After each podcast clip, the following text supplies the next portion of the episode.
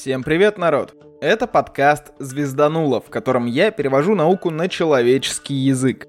Сегодня у нас 42-й выпуск подкаста, и вы не представляете себе, как я его долго ждал. Разрывался между разными вариантами, как обыграть главный вопрос жизни, вселенной и всего такого.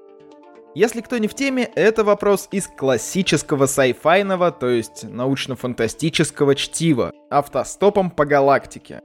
Даже фильм с Мартином Фриманом сняли. Мне понравился, но говорить про него довольно сложно. Он скорее фай, чем сай. В общем, я никак не мог прийти к какой-то теме, чтобы этот вопрос оживить, а оказалось все довольно несложно. Собственно, давайте я вкратце расскажу, что это за вопрос и почему так много людей и даже, кажется, Google Калькулятор уверенно отвечают, что ответом на главный вопрос жизни, Вселенной и всего такого является 42. И да, осторожно, спойлеры. В общем, в книге, как и в фильме, высшая раса задумалась над ответом на этот самый вопрос. Построили суперкомпьютер и спросили. О, думатель, мы просим тебя дать нам свой ответ. Ответ на что? На вопрос жизни, Вселенной и вообще. Мы хотим получить ответ простой и ясный. Ммм, надо подумать. Возвращайтесь на это же место через семь с половиной миллионов лет ровно. Думатель сел думать, прошло указанное время, и в итоге ребята получили ответ 42. 42? Да-да, я хорошенько подумала. 42. Было бы проще, если бы я знала сам вопрос. Чтобы сформулировать вопрос, думатель предложил построить еще более крутой компьютер, который сможет это сделать. Землю. Ну и по фильму как-то так вышло, что чуть ли не вся вселенная тупо забыла, что Земля — это суперкомпьютер, ну и разбомбили планету для того, чтобы проложить гиперпространственное шоссе. Вышло так, что как минимум двое землян, Артур Дент и Триша Макмиллан, умудрились свинтить с планеты и остались чуть ли не единственными человеками во вселенной. Ну, если судить по фильму. В общем, событий было очень много, но важно то, что в фильме сам вопрос не формулируется. А вот в книге это было, и было очень занятно. Книга называется «Ресторан на краю вселенной», и я перейду сразу к вопросу. Артур узнает всю историю про Думателя, вопрос, Землю и все такое. И в какой-то момент герои оказываются на первобытной Земле. Путешествие во времени, знаете ли. В общем, они пытаются играть в Scrabble с пещерными людьми. Scrabble — это аналог эрудита, то есть настольная игра, в которой людям нужно составлять слова из букв. И один из пещерных людей складывает фишки в слова 42. Герои офигевают, обсуждают, что вопрос зашит в матрице Земли, а вот эти вот пещерные люди — часть этой матрицы. И Артур — часть матрицы той Земли, которая была уничтожена. Грубо говоря, Артур — листочек дерева, которое спилил дровосек. И раз уж дерева нет, то по листику мы можем его хоть как-то понять. Ну и вот тут листик сам начинает копаться в себе. В книге все довольно занятно. Артур достает кости для скребла из мешочка с закрытыми глазами. Мол, если вопрос запрограммирован где-то в нем самом, но воспроизвести его Артур не в состоянии, то он положится на подсознание – и действительно, выкладывая камешки, он сложил такой вопрос. Что будет, если умножить 6 на 9? Вопрос найден. Ответ странным образом к нему не подходит. Итак, тема сегодняшнего выпуска — романтизация и мифы науки. В общем, сегодня поговорим об этом фильме и зацепим еще парочку мимолетом. Когда-то я видел, как квантовую запутанность объясняли именно через вот эту сцену с поиском вопроса. Мол, герой был квантово запутан с планетой, и в нем есть информация. Но квантовая запутанность — это взаимосвязь квантовых состояний разных объектов и систем. И если мы говорим о квантовой запутанности Земли и Артура, то после уничтожения Земли, ну... частица просто перестанет быть связанной с кем бы то ни было. Да, кстати, квантовые эффекты не обязательно должны проявляться на микроуровнях. Это довольно распространенный миф. Но на самом деле мы вполне можем наблюдать сверхпроводимость или работу транзисторов тех же самых. Во флешках и телефонах, например, мы пользуемся туннелированием. Результаты вполне макроскопические, но вот природа их квантовая. Кстати, в том же автостопом по галактике есть еще несколько мифов. Собственно, это кладезь квантовой мифологии, скажем так. В фильме самый крутой корабль «Золотое сердце» работает на невероятностной тяге – Невероятностная тяга – чудесное изобретение, позволяющее преодолевать межзвездные пучины за неуловимо малую часть секунды, без всякой там возни в гиперпространстве. Когда невероятностный двигатель достигает бесконечной невероятности, он практически одновременно проходит через все мыслимые точки всех мыслимых вселенных. Короче, вы не знаете, куда попадете и даже в каком виде, так что одеваться следует соответственно. Этот двигатель изобрели при исследовании флюктуаций, который позволяет оживить скучную вечеринку неожиданным смещением всех молекул хозяйкиных трусиков на полметра влево в соответствии с теорией индетерминизма. Многие почтенные физики не желали с этим мириться. Возможно, потому что это профанация науки, но скорее потому, что их на такие вечеринки не приглашали. Собственно, я из тех ребят, которые мириться не желают, как вы понимаете. Вся эта невероятностная тяга выглядит странным образом. Корабль превращается то в пончик, то в резиновую утку, то еще во что-то, после чего исчезает в одной точке пространства и появляется в другой. Таким же образом, кстати. Сначала он является то бананом, то гамаком, то еще какой-нибудь хреновиной, и потом уже... Нормальность восстановлена. Вот и законы физики. Давайте я зачитаю описание. Представьте себе, что существует фантастически малая вероятность того, что какая-либо частица материи вдруг окажется не на своем месте, а где-нибудь около Альфы Центавра.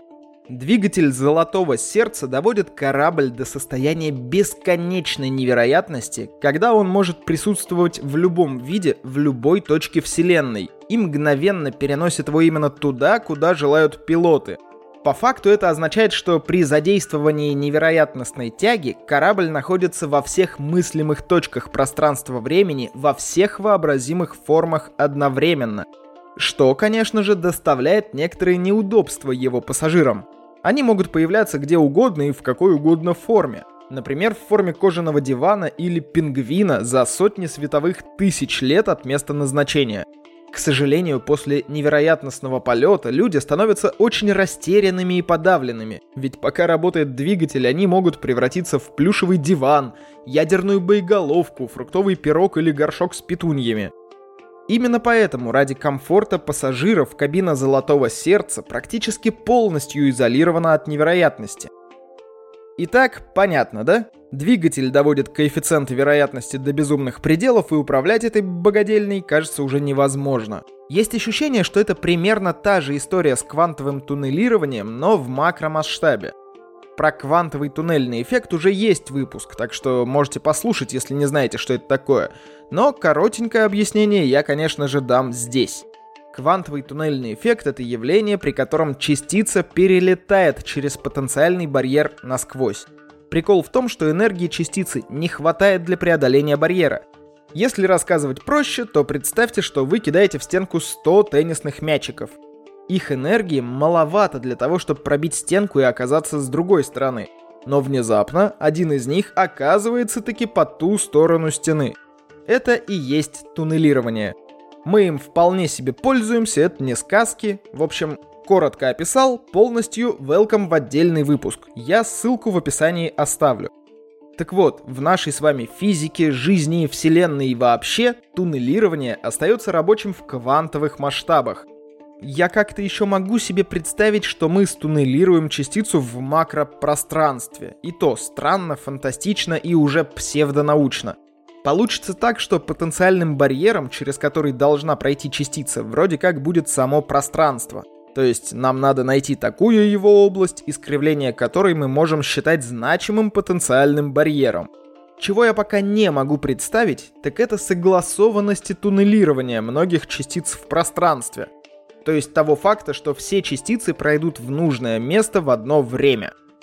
Возможно, это были разные технологии, но во вселенной автостопщиков было мнение, что телепортация слишком ненадежная технология. Это один из парадоксов, который до сих пор будоражит умы. Парадокс Тесея или корабля Тесея. Представьте, что Тесей с командой ушли на корабле в море. Парадокс старый, так что и корабль деревянный. Некоторые доски в ходе плавания приходят в негодность, команда заменяет их новыми, и так они плывут и плывут. В какой-то момент случается так, что абсолютно все доски были заменены новыми. Внимание, вопрос. Это все еще тот же корабль, который был, или уже другой? У этого парадокса есть двойное дно.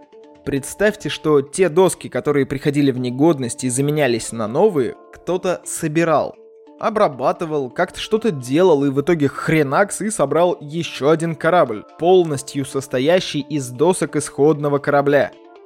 Это будет корабль Тесея или нет? А он будет оригиналом или копией? Или что там вообще? Похожая история показана в фильме «Престиж». Там, кажется, Тесла придумал телепорт, который оказался не телепортом вовсе, а, скажем так, копировальным аппаратом. То есть при его работе где-то поблизости появлялась точная копия там сначала шляпы, потом фокусника. И вот в фильме судьба исходного фокусника, который начинал фокус, была печальной. Собственно, с телепортацией тот же вопрос. А в новом месте, где собирается заново человек или предмет, это будет тот же человек или предмет, или новый? А могут ли перемешиваться частицы разных объектов при одновременной телепортации – в книгах Дугласа Адамса даже есть такой стишок. Вчера я, Мэгги, Рон и Сидней на телепорте шли домой. Рон похитил сердце Мэгги, а Сид ушел с моей ногой. Опять я вспомню другой фильм «Муха». Старый, страшнючий мерзкий фильм, в котором экспериментатор попробовал телепортировать себя из одной кабинки в другую, но не заметил, что с ним в кабинку залетела муха. Их геномы перемешались, если я правильно помню, и там уже дальше начался трэш. Я не советую смотреть, но те, кто видел, поймут, о чем я. Очень наглядно. Таки для такой телепортации, когда мы в одной точке объект разбираем, а в другой собираем, нужно нарушить принцип неопределенности Гейзенберга. То есть мы должны определить и положение, и импульсы каждой частицы, составляющей объект, который хотим переместить. А собственно Гейзенберг был против того, чтобы мы знали одно и другое сразу. И вот уже только на этом этапе возникают вопросы и проблемы. И я уже не говорю про, собственно, телепортацию такого объекта путем воссоздания всех частиц, импульсов и характеристик в другом месте.